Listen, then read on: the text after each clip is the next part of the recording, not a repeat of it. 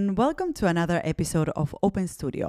I'm your host, Martina Flor, and in this show, I feature a conversation that I had a few weeks ago on the Pencil Pushers podcast with Mike Rosado.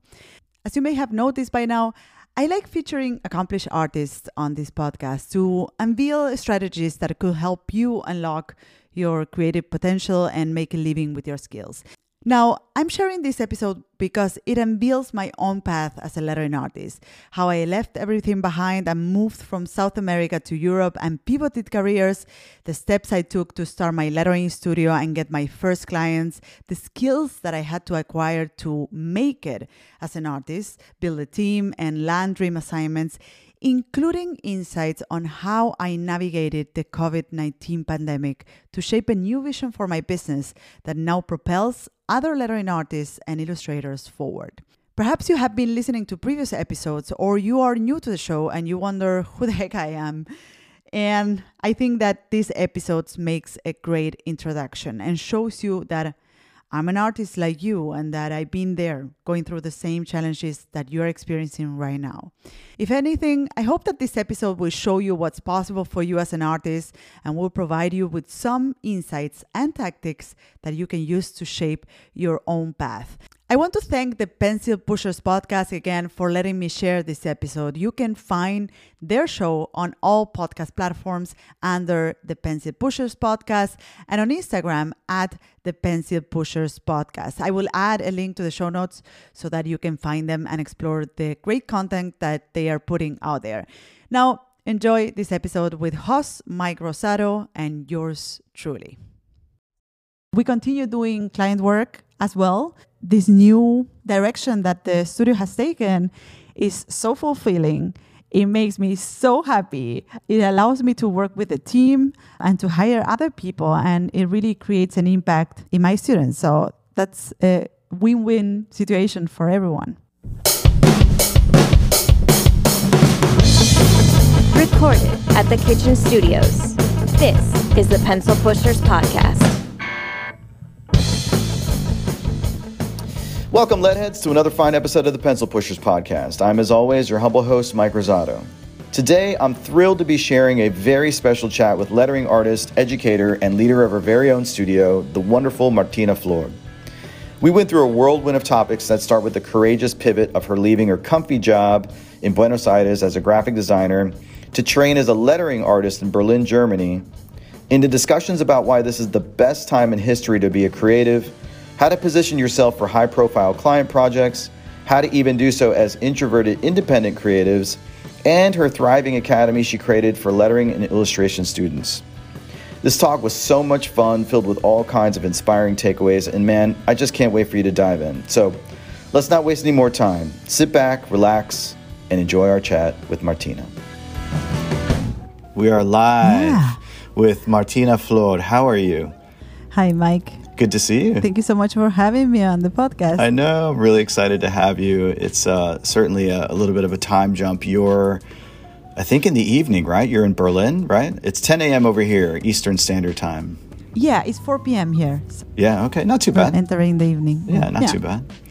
For the listeners out there, Martina is a lettering designer. Um, she's a lettering artist. Um, she's also an educator. Uh, she's got her academy that she's very excited uh, about to to share her knowledge and her experience and have new budding uh, lettering artists emerge from the scene, which will be really cool.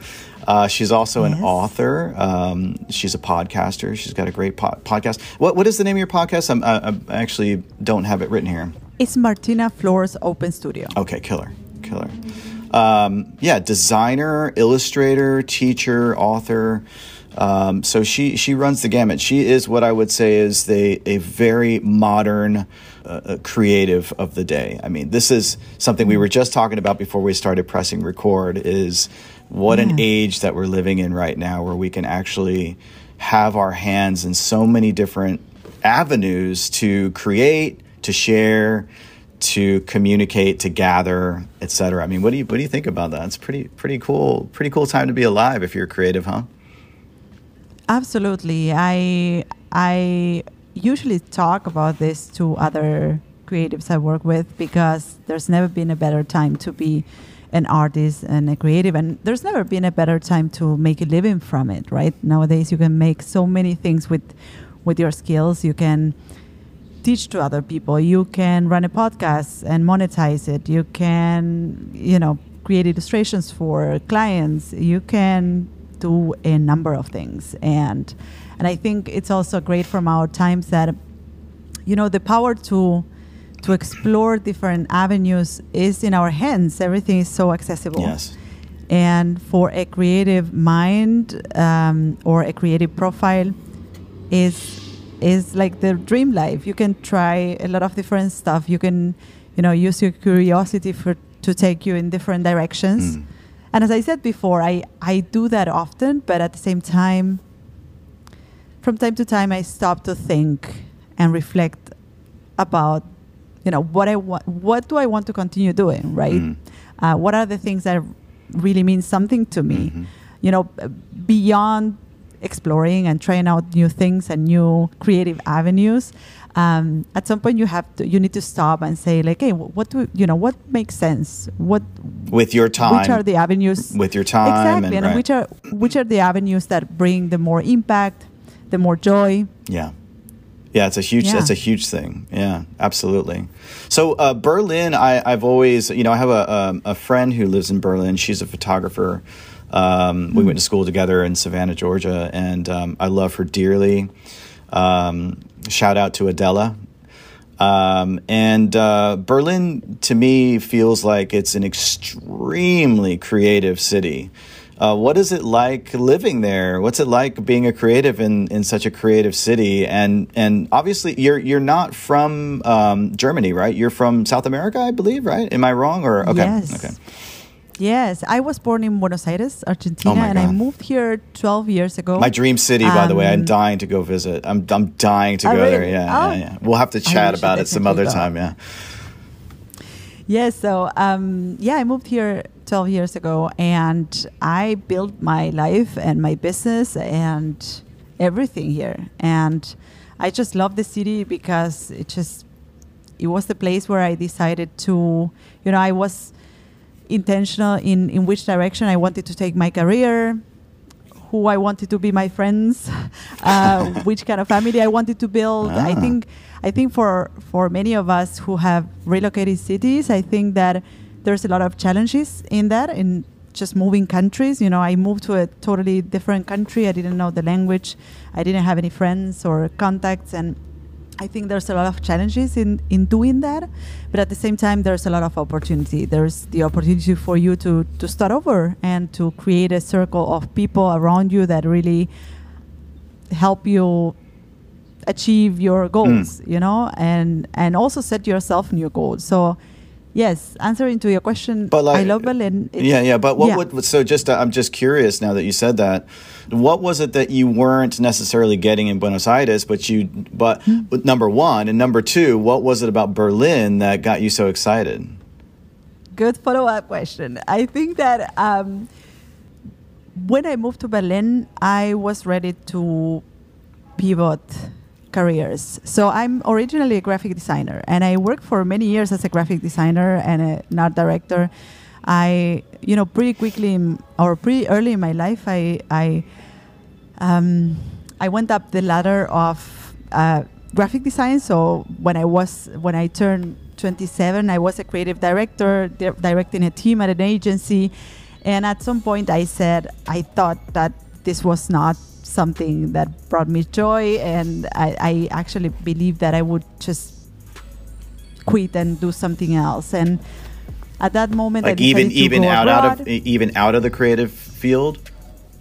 Yes. Oh, wow. I, I mean, I was I was doing illustration on the side, so I thought like, what you know, there should be something better for me out there that has to do with creativity that is not necessarily doing graphic design or well, at that time I was actually managing a team. I was more in my email software than in my Illustrator uh, app, right? Mhm. So Adobe Illustrator app. So yeah, so I decided to uh, double down on some talent that I had around illustration and letter drawing, and I moved abroad that was the first thing or big thing that I did. That I moved abroad and I signed up uh, for a type design master course, like a one-year master course in the Netherlands.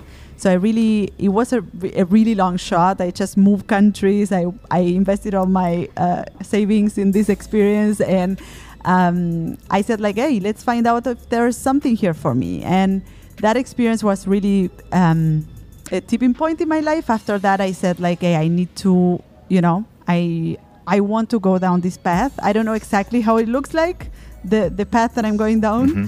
uh, but yeah. Um, and after that experience, I moved to Berlin um, because I felt that it was a place. You know, Berlin is a very. I think it's one of the um, Super edgy. the cities with yes but also it's one of the cities with the most the biggest number of type designers. Oh, really? so i moved here. Yeah yeah. I think there's around 50 at the time there were around 50 type designers living and working in the city. So that's that's a bunch of people for the type design world. Yeah. and yeah and i moved to berlin to look for this environment that will just keep me accountable and also show me ways in which i could with my love for typography and letter drawing i could make a living and you know start a new direction in my career. So um, i don't know if i answer your question there but yes i felt that berlin had something for me in terms of you know the environment the community. Um, and of course i mean there's nothing wrong with the with the people i was surrounded with in in argentina uh, there's nothing uh, you know i appreciate I'm sure they were like, "Is this something we said, Martina? What's going on here?" but I think it has to do with you know changing your context or changing the context also creates or you know inspires change Yeah. within you and I think that's what I needed in in my life I needed a bigger change that I had to do not only with what I was doing but also with everything you know like with Yeah, um, yeah, yeah. Because yeah. oh, there's there's you know there's a, a, a couple of things you know that I just keep popping in my head. You know, firstly, you know, you're you're, uh, you're Latin. My my family's from Puerto Rico. I know that if I were to just say I was going across, you know, to a completely different continent, my, they would they would freak out. My mom would freak out. Oh, yeah. Um, uh, but but so number one, I think it's incredibly bold and brave. That's a brave move you did. But not o- not only now it, it- now it would have been easy uh, if you had said, "Well, it's, I'll go to Spain." You know, um, I'll go to Spain. Yeah, I, I speak Spanish. Uh, it's, I'm going to Europe. Okay, that's cool. But then Yes. you move to Germany. I mean, Yes. so you were so so. Number one, you left your career you were an illustrator. I'm still trying to figure out how how you got into lettering design in particular, what the love of that. Uh, But but uh, you moved there in a highly competitive space, hmm. and you said, "No, I'm going to be where all the top lettering designers are." Hmm. Because uh, you Yeah. could have been a big mean- fish in a small pond. So you did a lot of really really bold moves. That's impressive. Tell me about that.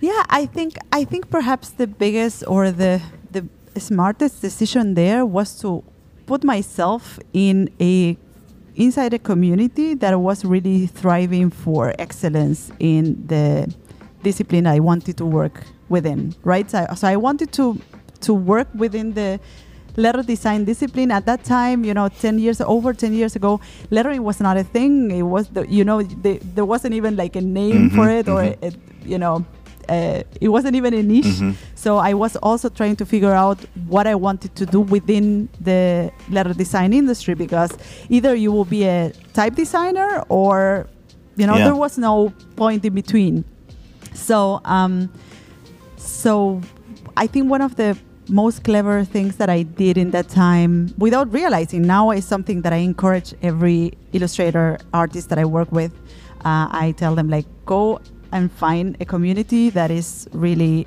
encouraging to encouraging you to to thrive strive for excellence or for getting really good at what you do because the you know the community of type designers that I was in were really renowned type designers. So everything that I was producing, I felt that had to had to be at that level. Mm-hmm. And I felt also that they were keeping me accountable in terms of like I felt that they were looking at what I was doing, Mhm. right? It, I was the new girl coming from South America with these colorful drawings with letters, you know, they they were a bit um, curious about Right. it, but also like you know doubtful about it. So I that really kept me accountable to do my thing and at the same time do it well. And um, yeah, And and were there ever any moments of self doubt while you were going through that? Because you're basically, again, you're going amongst these really well established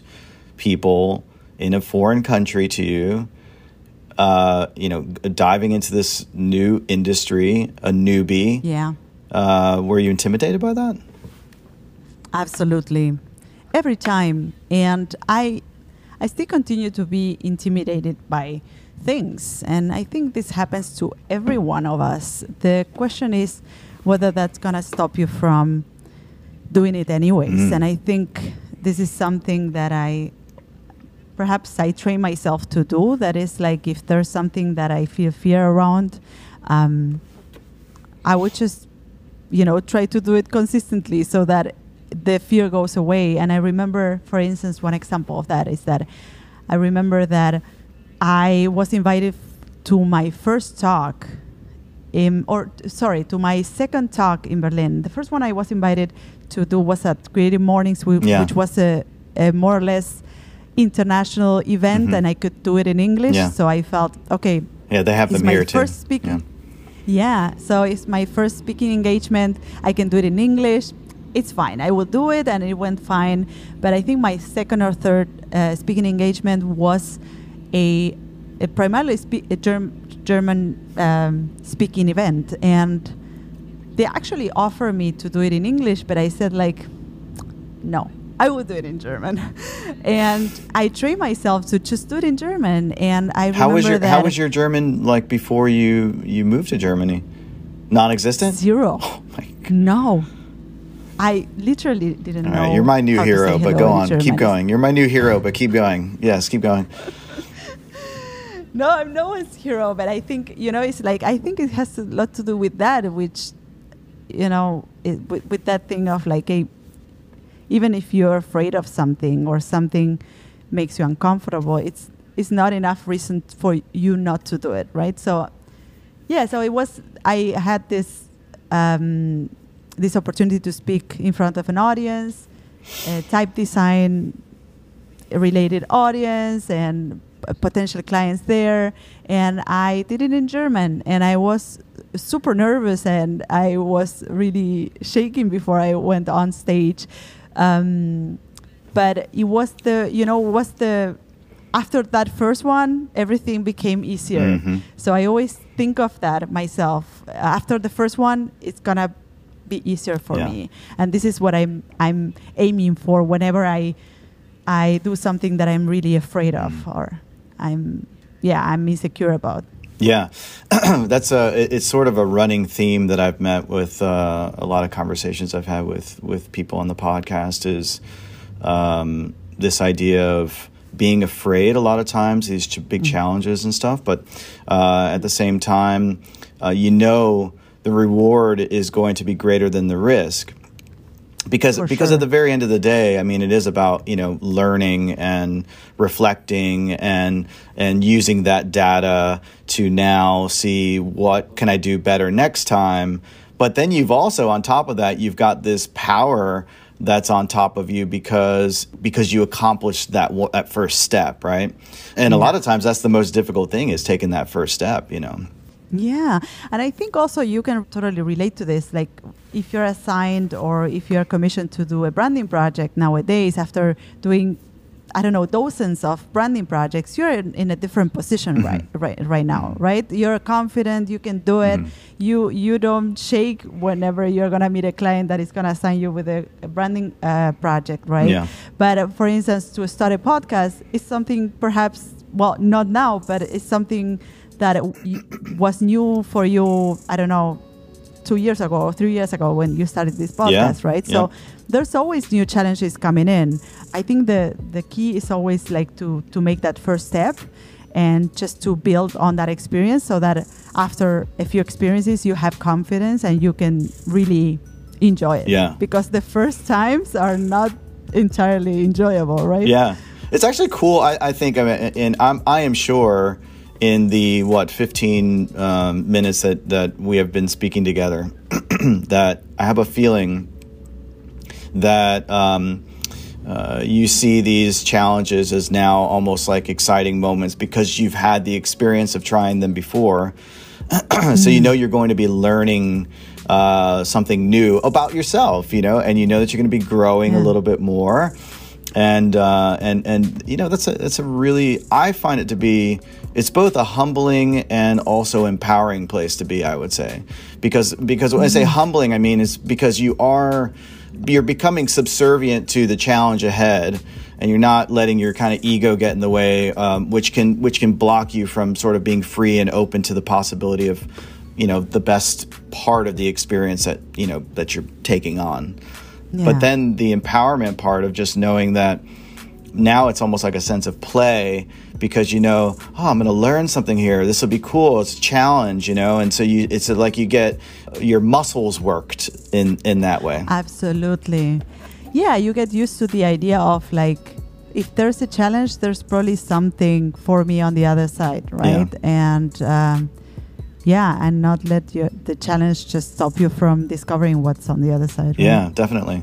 So let's talk about like so you get to Berlin and now um, uh, you're you're. It seems like you're perhaps maybe more in learning mode uh, heavily Hmm. at this point.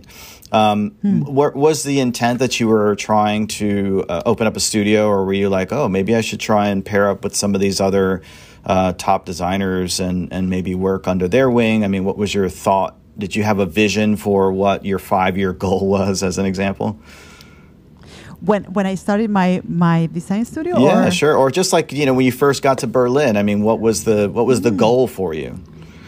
Yeah. So when I first got to Berlin, I just wanted to um, to understand w- how it was, w- how it looked like to work in the type design industry or in the letter design industry. So the first thing I did was to um, find an internship on a, a type Okay. foundry here in Berlin.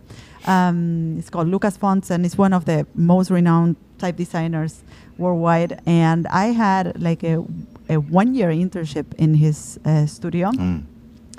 And that was a really interesting experience just because it, it allowed me to explore or understand how type foundry worked Mhm. and you know what kind of projects they did. And it was also very interesting for me to understand that this was not what I wanted to do. you know, is uh, so after this experience or during this experience, I was also doing my own, you know, running my own workshops, doing Okay. my own side You're projects. being very active So here I still, wa- yeah.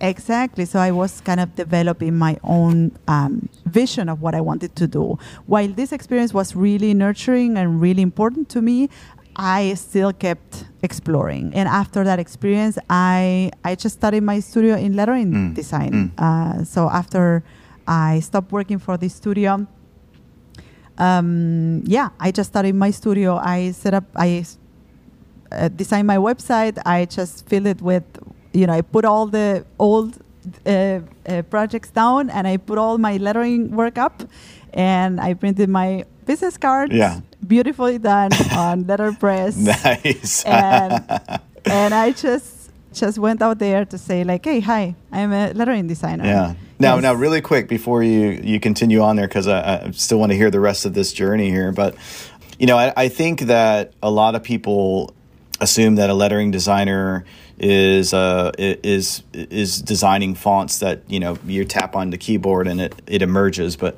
but there there is a difference a lot of times, and sometimes they you know they certainly intersect. But can you tell people a little bit about what the difference really is there?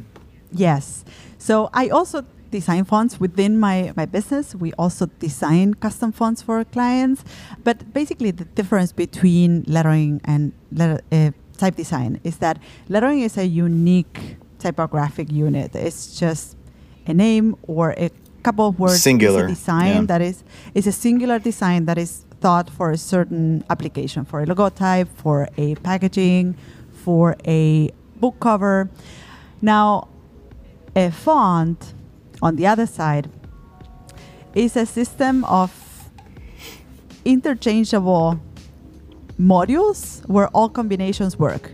So you create an alphabet and um, any ways you combine Uppercase, those letters. lowercase, italicized. yeah. Exactly. It all works Yeah. together, right? It's a system of modules where all combinations work, right?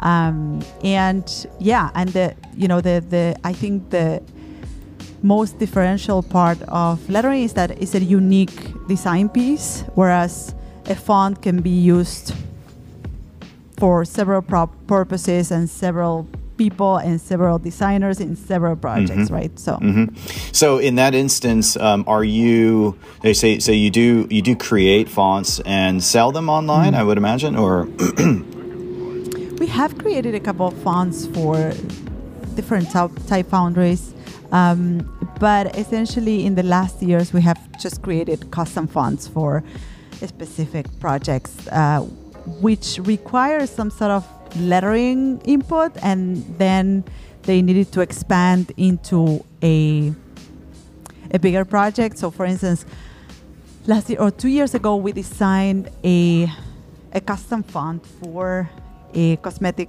uh, brand from uh oh, I forgot her name uh, from a very well-known uh, U.S. Uh, singer. Uh, wait, I forgot her name, but I, it's gonna come back. Okay. It's on my website, anyways. But you know, she launched a um, a cosmetic brand, and we designed a font that could be used on all over the place, like all over. Um, um, yeah, on packaging, Sure. on advertising.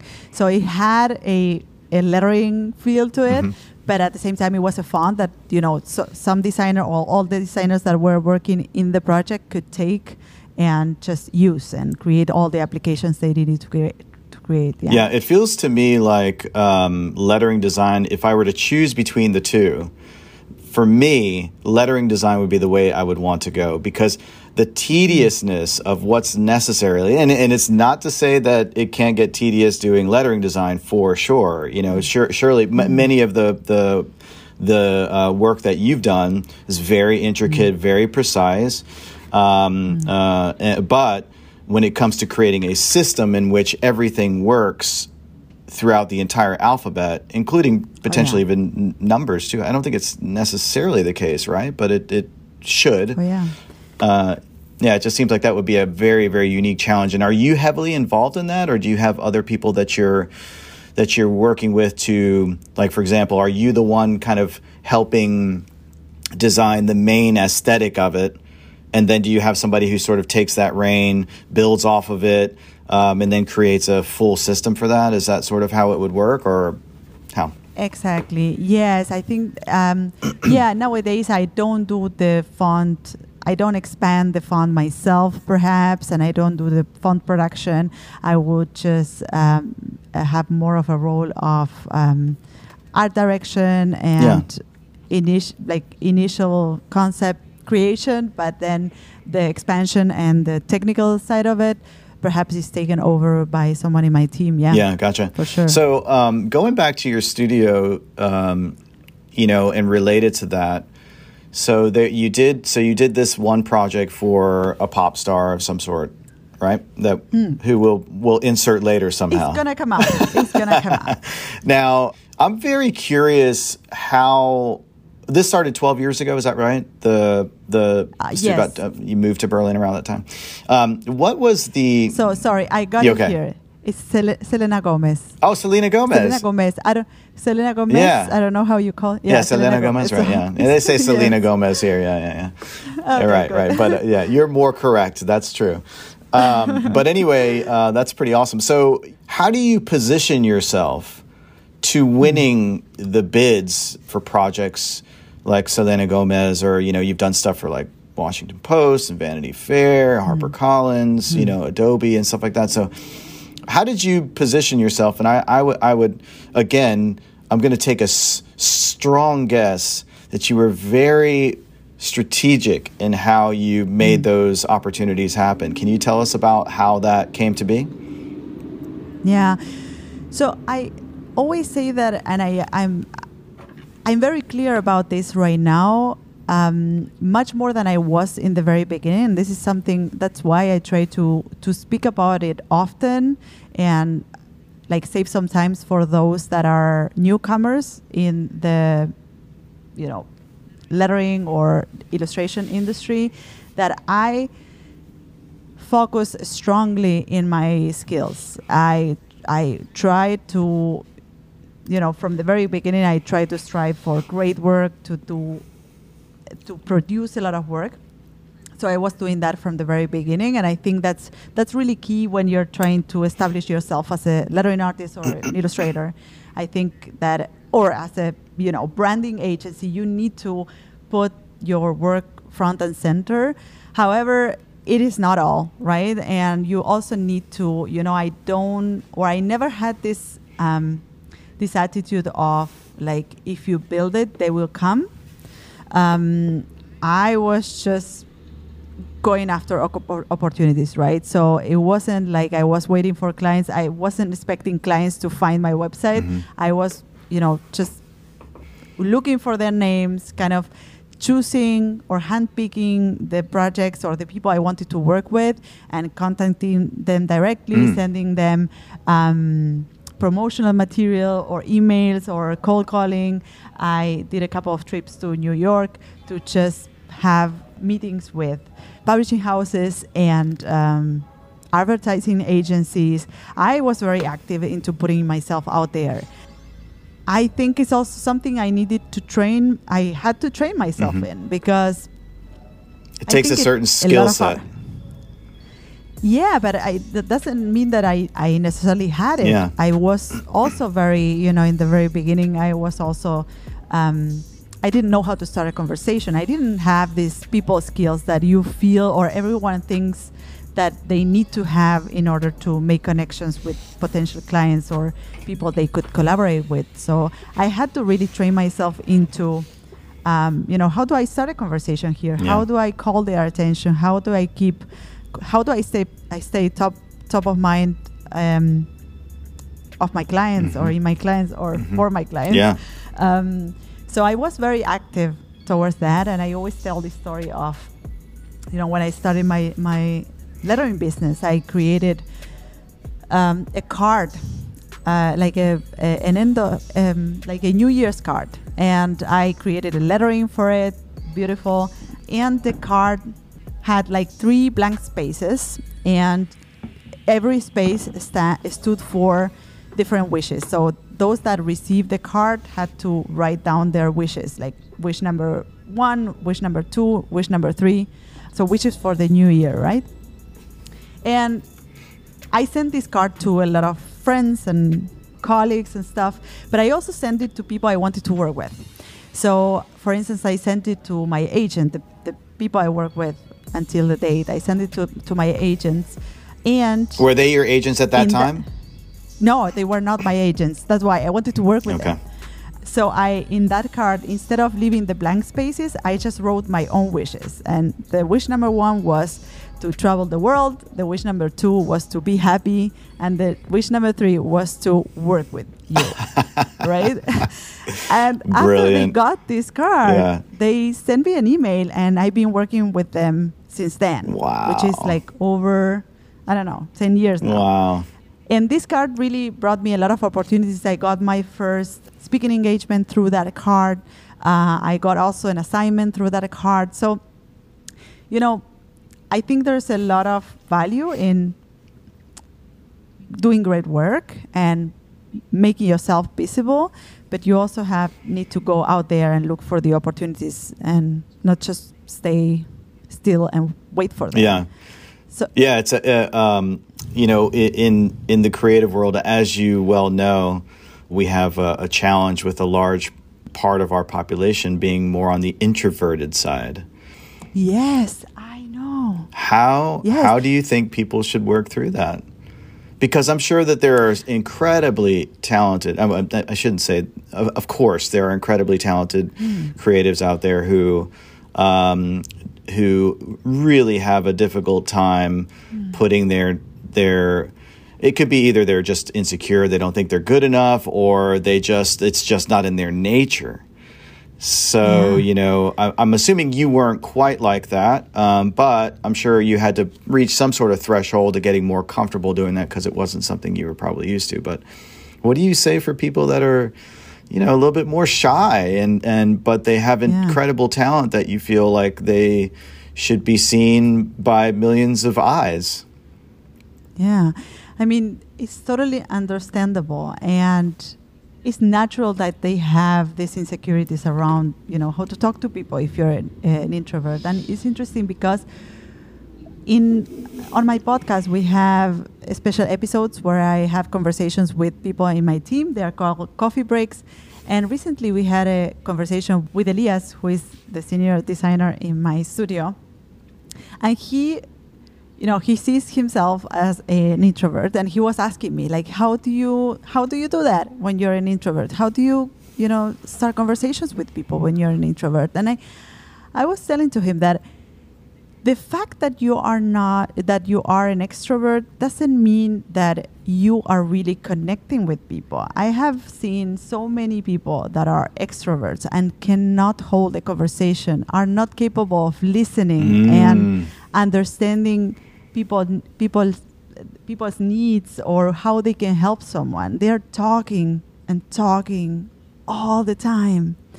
So the fact that you're an introvert and you can talk doesn't necessarily mean that you can create um, a connection with someone and someone will remind you in the right way because perhaps they will remind you because they cannot stand you. You have you have been talking the entire time that you have, you know, met with that person, right? So I think that if you are an introvert, you don't necessarily need to think that that's something that's going to play against you.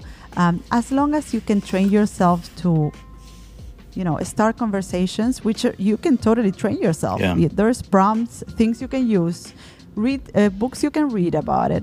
Um, and it's just about starting those conversations, listen to what other people says, remember what other people says, um, and asking the right questions.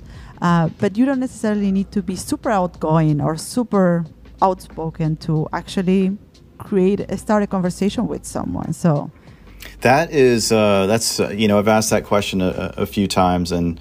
Uh, that's one of the one of the best answers uh, uh, I've heard. I you know uh, I'm in a relationship with a, a, very strong introvert. She's also very talented. Uh, she's great at her, mm. great at her job, um, mm.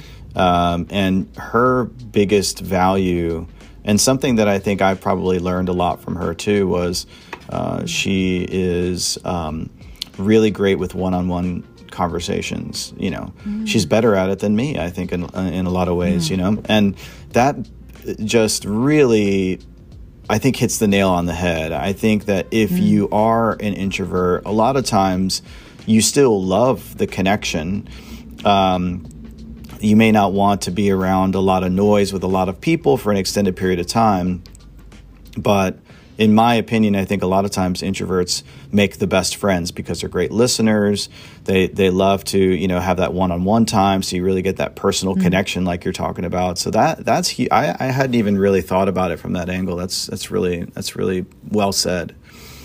Um, so you know I want to talk a little bit more about um, you know your career in general now. So just a little bit like uh, for, firstly has your studio in general, how has it changed um, with the advent of COVID? Just out of curiosity, like has it changed the dynamic very much? I mean, you're doing a lot of international stuff anyway, so you're doing a lot of Zoom calls, I would assume, mostly. But uh, you know, I mean, what what yeah. what's how has it changed for you guys?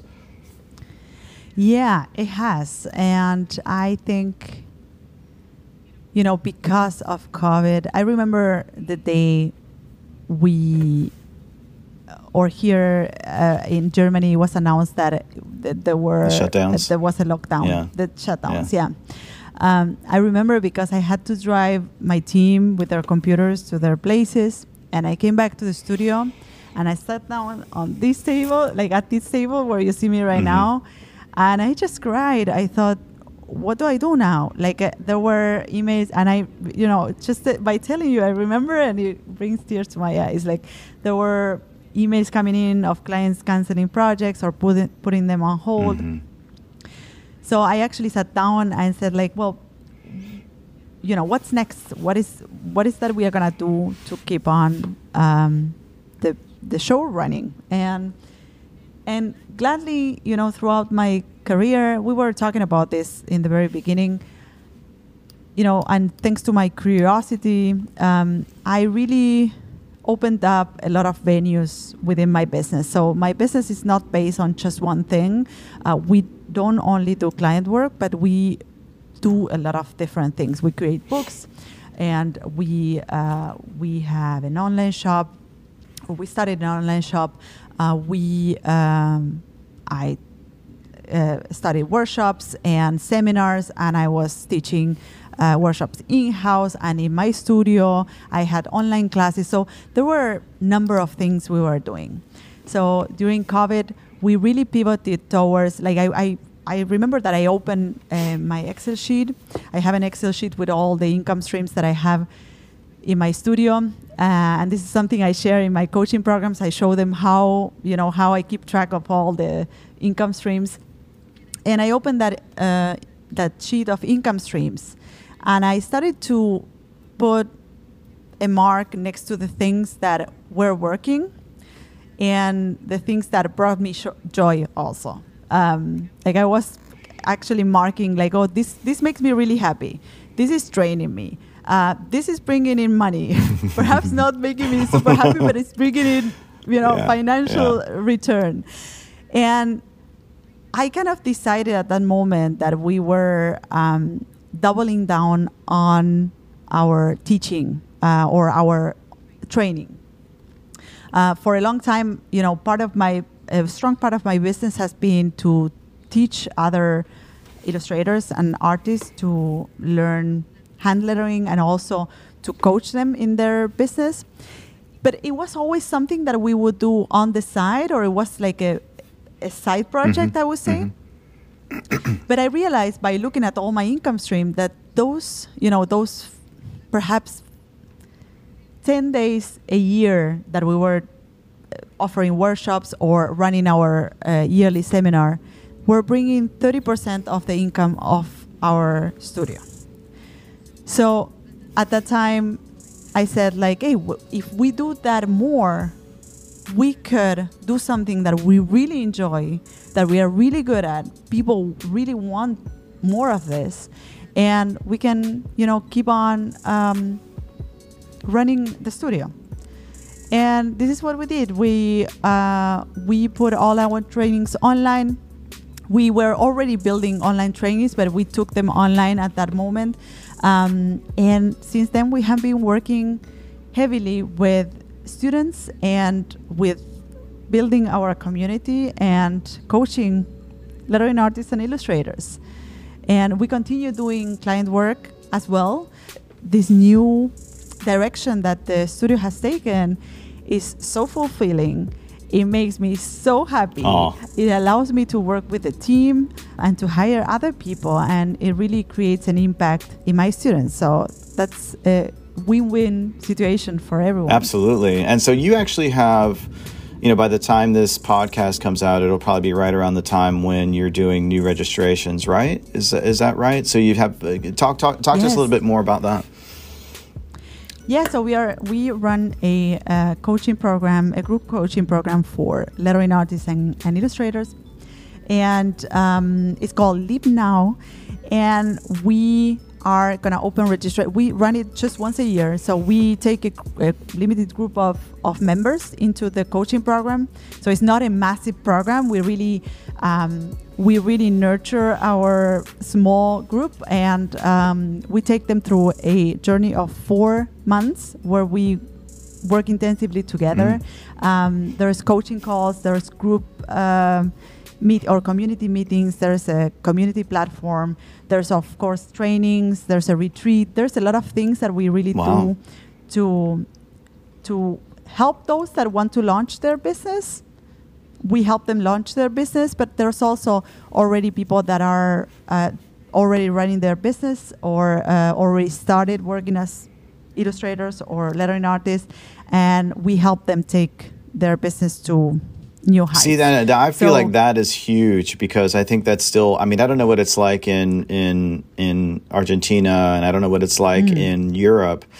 But generally speaking, I think we're. I think universities are still really like incredibly slow to Mm. to train um, art students how to be business people. Absolutely, and I think that also, especially our niche, um, artists and um, illustrators, Yeah. we have heard for so long that we, you know, it's extremely hard to make money with your art. That you won't do it as an artist, you won't make it as an artist, and I think um, we really need that extra push, that extra training, and that extra mindset change Yeah. to take like a new position in the in the market and in the industry and also change our own narrative because that's not It's not true anymore. that's not it's not true anymore we said in the very beginning of the podcast that you have so many venues to make a living as an artist uh, or an illustrator nowadays so there's no reason to think that you won't make it and I think one of the reasons that I run the podcast and I invite other lettering artists and illustrators to come on the podcast is just to show also that there is people making Mhm. it. And if they can make it, you can make it too. That's exactly right. So, yeah, it's funny. I just uh, I think it was uh, early last week. I was on a double date, and um, the couple that we were um, that we were hanging out with, they were talking about their teenage daughter, who was incredibly talented, uh, very creative, very much involved in the theater arts, and even with sitting next to me, a designer who has a successful branding studio, still almost tried to allay my fears that don't worry, she's really good at finance and, and engineering. Like they still defaulted to like they, they were kind of like almost clutching their pearls. and and so you know it, there there's a there's a mindset there that still permeates through even people who have progressive family members you know? I, it's it's very it's very strange. So i feel like uh, I don't know how much you dive into it, but I think the fact that you're even having that conversation or lifting them up from that perspective is sort of a game changer. Um, and I think the more that uh, students in um, academies like this prove that it's you know it's like proof of concept right? Oh, i'm an artist uh, the world has told me many years that you can't succeed as an artist. And you know what? And now i'm going to take these steps and taking classes and you know doing being a part of these coaching programs like you're being a part of that that, that you're uh, lending assistance in.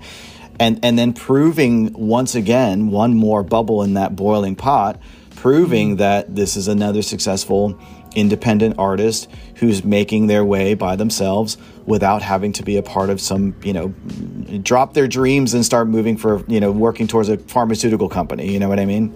Exactly, exactly. And I think I think what you said is on point. I mean, there's a I think a lot of work that needs to be done in terms of mindset and you know building a new narrative around what an artist can do and be. Um, and we do a lot of work around this in the program. But of course, there's all the other side, which has to do with, you know, the frameworks and the techniques and Yeah. the actual uh, systems that you need to put in place to run a successful business, which is something that I personally learned by doing and by struggling. And like now, 10 years after, of course, in the middle, I discovered coaching and masterminds, and I've, I've seen the like the impact that, that I had in my own business. Mm. And I think it's one of the reasons why I, I think now like it, you know, other artists don't does, don't need to go through that process of like trying to figure everything out on their own Yeah. and struggling for many years to finally find their system or find a system um, i think is just so rewarding for me um, and i think it creates a great impact in the industry to provide this information and to help newcomers to um, you know to make it easier for newcomers. Yeah, it sounds it sounds really amazing. Um, and I, I think I, I just recently saw something you posted probably a few days ago about systems in general. You know, like mm. how to create mm. efficiencies in your process, which I thought was really fascinating. Yeah. And I'm sure you'll probably be talking about that in the workshops as well too. For sure, for sure. And I have to say that it's interesting because you know, going back to to what you said before or what you asked me about, like the how the business has changed thanks to the pandemic, I think that it's very interesting how a you know the the the decision of keeping the or like the financial decision of keeping the business running through doubling down on our trainings mm. has become now part of our vision. You know, it, it wasn't. It, it's no longer like a um, tactical strategy to keep the business running. Yeah. It's now something I really believe in, yeah. and I, you know, my vision in terms of what I want for the studio and for this business has changed thanks to that because you know when you see also um, the response and the change that you can create through this coaching and training or that we are creating in the academy through that, um, it's just mind blowing. It's just I I want to do more of that. that sounds amazing. So you know, um, as we start getting close to wrapping up uh, our talk mm. today, unfortunately, it zipped by. Um, I really would love for you to share like how people can find out more about uh, the academy. Um, can you tell yeah. tell us a little bit more about you know the details of that, how they can find you and, and sign up and stuff? So you can definitely find all the details about um, my academy's online trainings on martinaflor.com. Uh, you go to teaching and you will find all the details. Uh, you have also um, the opportunity to find about our coaching program on maketheleapnow.com. I'm gonna give you the link so you can add it to the show notes Great. if you like. Perfect. Um, but there you can sign up for the waiting list. Uh, we will be uh, launching or opening registrations at the end of June, and before that we will be running a challenge of client outreach, which I was talking about today. Uh, it wasn't planned, mm. but you know, I was talking about today about this, you know, this idea of like not waiting for the opportunities to come yeah. to you, but going after them. So we are gonna run a challenge uh, before we open registrations, uh, just to um, help, you know, um, everyone who wants to join uh, have that first, you know, land that first client through client outreach through our framework. So. Um, they can definitely sign up for that um, for the waiting list, and I will let them know when the challenge is on. Uh, yes, so those are the places to find me. Also, Instagram is a great place to find me. I share a lot of content there. Is at Martina Flor on Instagram. Perfect. And Twitter as well. Beautiful. Oh man, Martina, this was fantastic. I really appreciate you taking the time to come hang out with me for a little bit. It was amazing, Mike. I love talking about all these topics. Awesome, awesome. All right, well, hopefully we'll be able to chat sometime in the near future, and I can't wait to see what's going to happen with this academy and hopefully, we're going to see a bunch of amazing new artists emerging out of there, and uh, can't wait to see what comes next. You bet. all right, all right, all right. Take care. All right. Bye bye.